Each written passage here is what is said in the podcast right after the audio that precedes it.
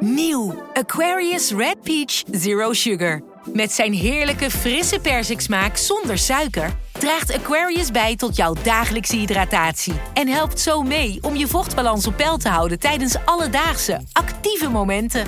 Thuis, op het werk of onderweg. Ook verkrijgbaar in smaken lemon en orange. Probeer hem nu. Wie reist met NS, reist net even anders. Wij reizen groen, zonder moeite te doen. Oh, zo kan je dus ook een dagje weg. En wij werken in stilte. In stilte? Nou ja, met oortjes dan. Oh. Zo gaan we iedere dag vooruit. Wij allemaal. Stap je ook in?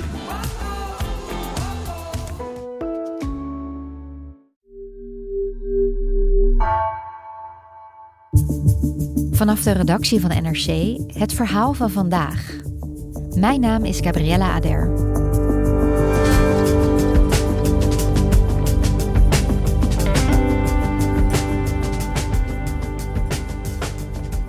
Marokko is het eerste Afrikaanse, Arabische en Islamitische land dat in de halve finale stond bij het WK voetbal.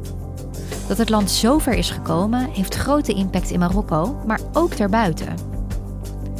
Correspondent Oumeima Abelhai ziet dat het voor de Marokkaanse diaspora over de hele wereld emoties oproept.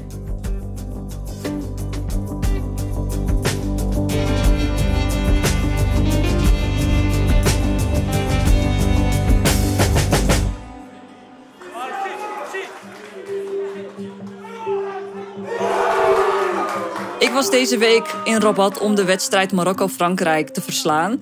Ik heb de wedstrijd gekeken in echt een volkscafeetje in het centrum van Rabat. Uh, waar normaal gesproken heel veel mannen in zitten. Maar dit keer was het echt een, een mix. Heel veel vrouwen, jonge vrouwen, vriendinnen, uh, gezinnetjes. En daar hebben we met z'n allen de wedstrijd gekeken. In de laatste vijf minuten van de wedstrijd. Uh, toen liepen al mensen het café geëmotioneerd uit. Die dachten van, ja, dit hoef ik niet meer te zien. Mensen in tranen. Applaus van de mensen die uh, toch zijn blijven zitten. Het eindsignaal net geweest. Mensen lopen meteen het café uit. 2-0 verloren van Frankrijk. Maar zoals de commentator net al zei, Marokkanen mogen trots zijn op dit resultaat. Nog nooit eerder behaald. Maar toen het eindsignaal dan eindelijk plaatsvond, toen sloeg de sfeer om en begonnen mensen te trommelen, te dansen en te zingen. En dingen te zeggen als wij zijn alsnog trots op onze atlasleeuwen, dit is geschiedenis, nog nooit zijn we zo ver gekomen.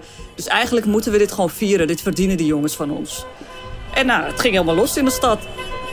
Mensen gingen toeteren, iedereen was aan het zingen, het was gewoon één groot feest. Net alsof ze zich hadden geplaatst voor de finale. Nou, een straatverkoper heeft besloten dat we toch moeten feesten. Want het is een bijzonder moment. Een vrouw loopt geëmotioneerd achter hem aan die het met hem eens is. Ah, oh, wat mooi. En jij bent correspondent Spanje, Portugal en Marokko. De vorige wedstrijd heb je gekeken in Spanje. Hoe was het daar? Ik was naar een cultureel uh, Arabisch huis gegaan. Het heet Casa Arab. En daar organiseren ze vaak events. En dit keer hebben ze dus tenten opgezet met een gigantisch scherm. Het was best wel een leuke sfeer. Je had staattafels, er was drank, er waren hapjes. Uh, mensen zaten op stoeltjes. En het was zo druk dat heel veel mensen ook gewoon buiten moesten staan.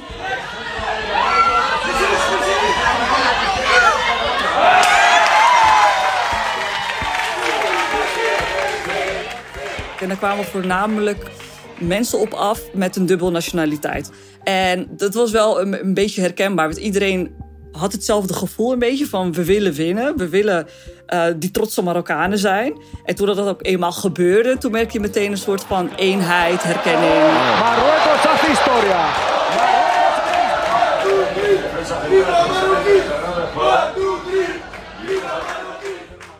En iedereen die stond elkaar te omhelzen en te zoenen. En terwijl je die mensen nog nooit eerder in je leven hebt gezien. Maar je merkt toch dat dat stukje dubbel nationaliteit elkaar verbindt. Met name in Europa.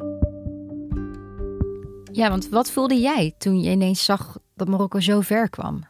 Nou, ik was daar als journalist. Ik wilde verslag doen van de wedstrijd. Dus ik was een beetje audio-opnames aan het doen. En uh, om me heen aan het kijken, sfeer oppikken. Uh, en toen dus gefloten werd voor het eindsignaal. Ik, het was een enorme ontlading in mijn lijf. Ik, ik stond ineens ook te gillen met die mensen. Terwijl ik dacht van nee, je bent een journalist, je moet even normaal doen. Maar ik, ik kon mezelf niet in bedwang houden. Dus ik stond ineens ook gewoon te springen en te dansen en te zingen. En, en later, toen zat ik in de metro en toen ineens overvielen me de emoties en moest ik huilen. Omdat ik dacht van, we did it.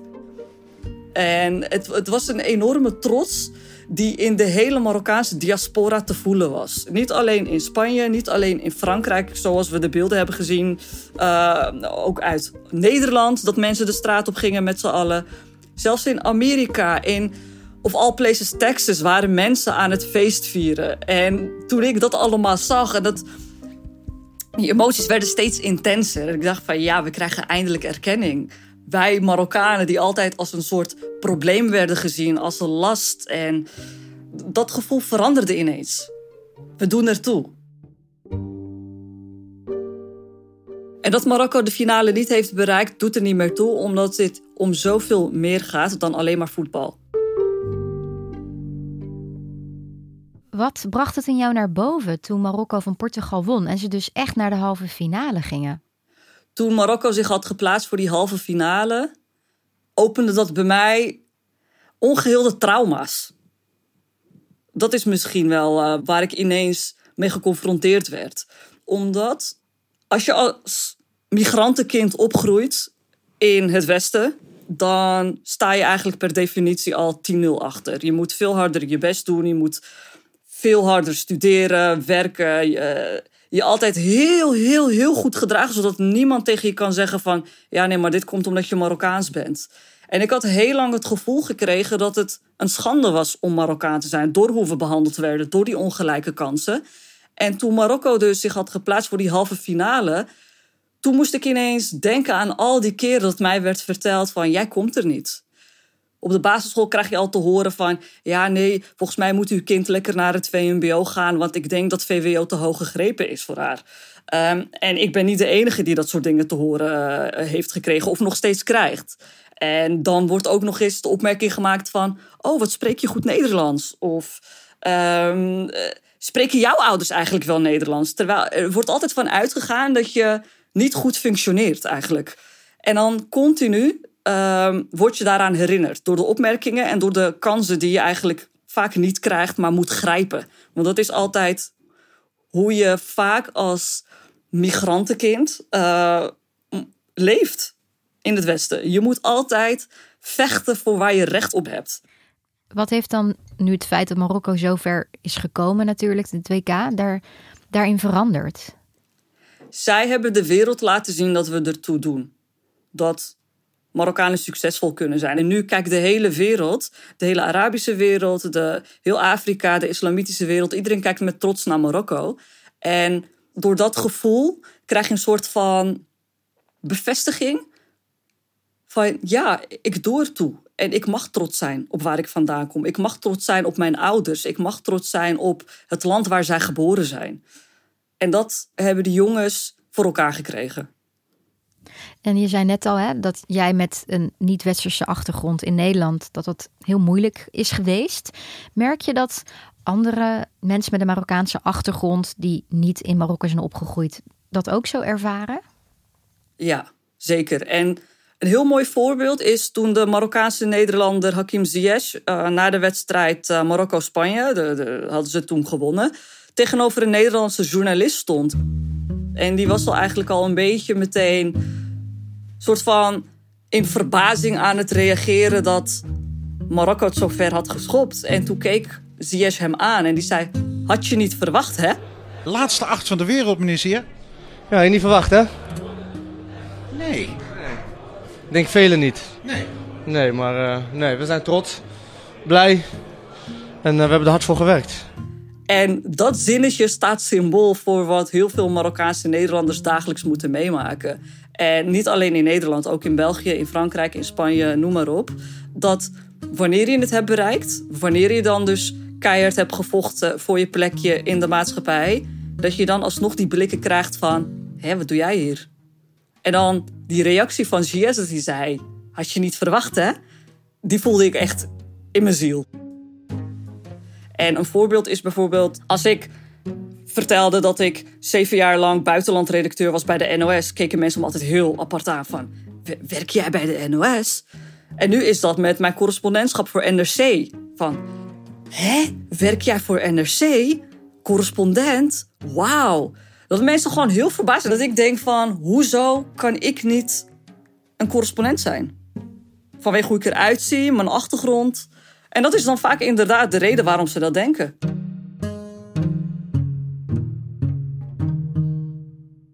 Nou, uiteindelijk heeft Marokko dus toch heel ver geschopt. Hoe ziet dat elftal eruit? Wie, wie spelen er in dat team?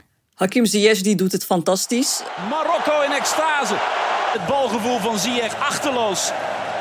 Met die verfijnde linkervoet. Dit is een goal.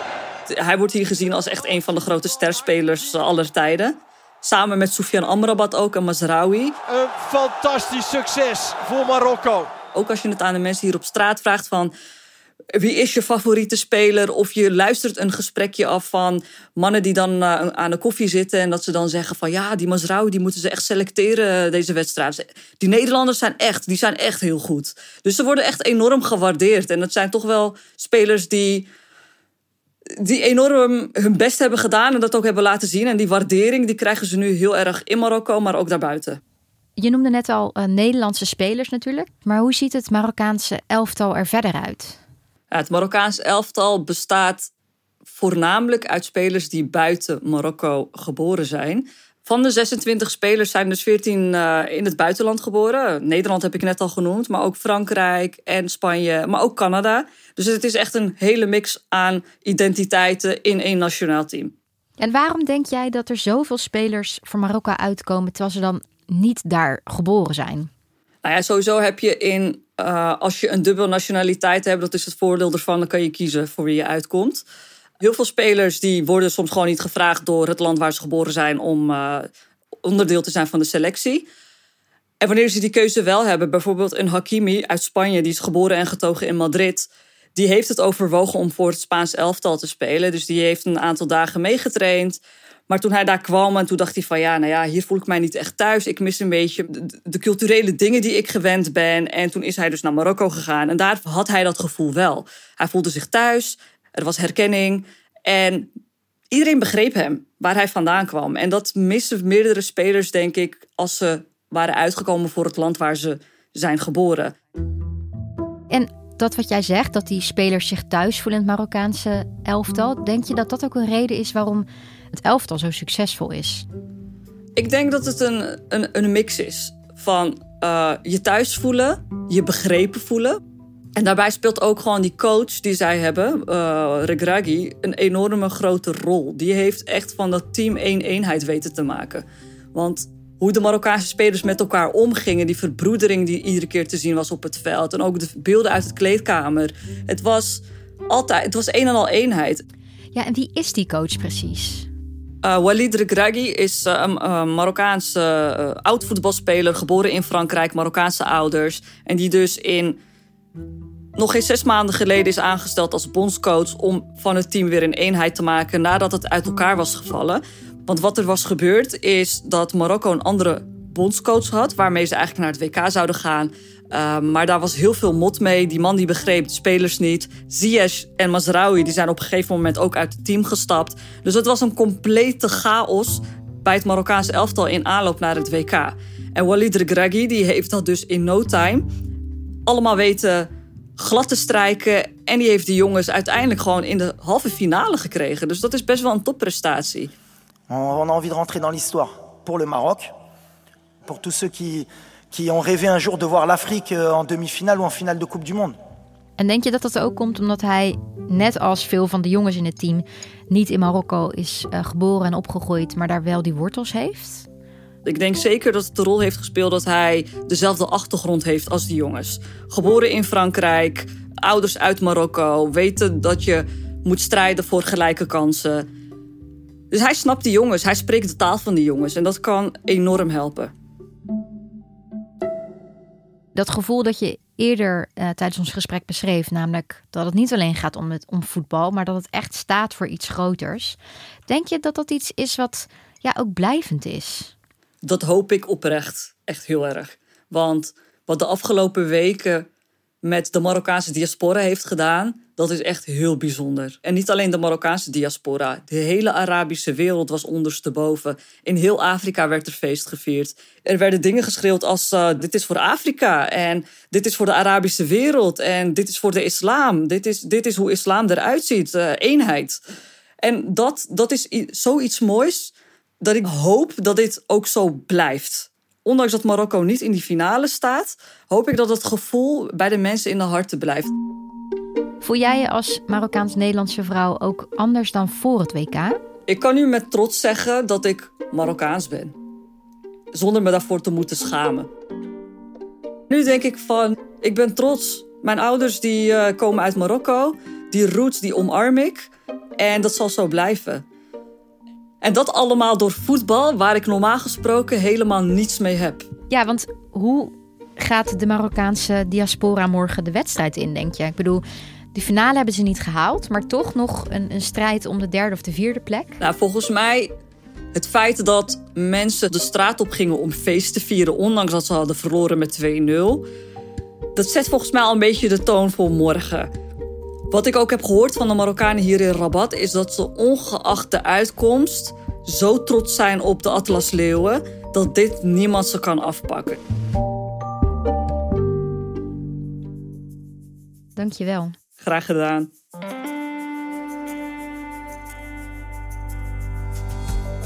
Je luisterde naar vandaag, een podcast van NRC. Eén verhaal, elke dag. Deze aflevering werd gemaakt door Nina van Hattem, Anna Korterink, Bas van Win en Ignaas Schoot. Coördinatie door Henk Ruigrok van de Werven.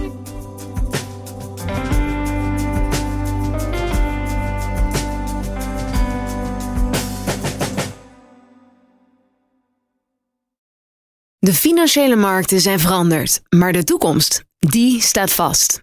We zijn in transitie naar een klimaatneutrale economie. Dit biedt een van de grootste investeringskansen van onze generatie. Een kans voor u om mee te groeien met de pioniers van morgen. Meer weten? Ga naar carbonequity.com. Carbon Equity. Do good by investing better.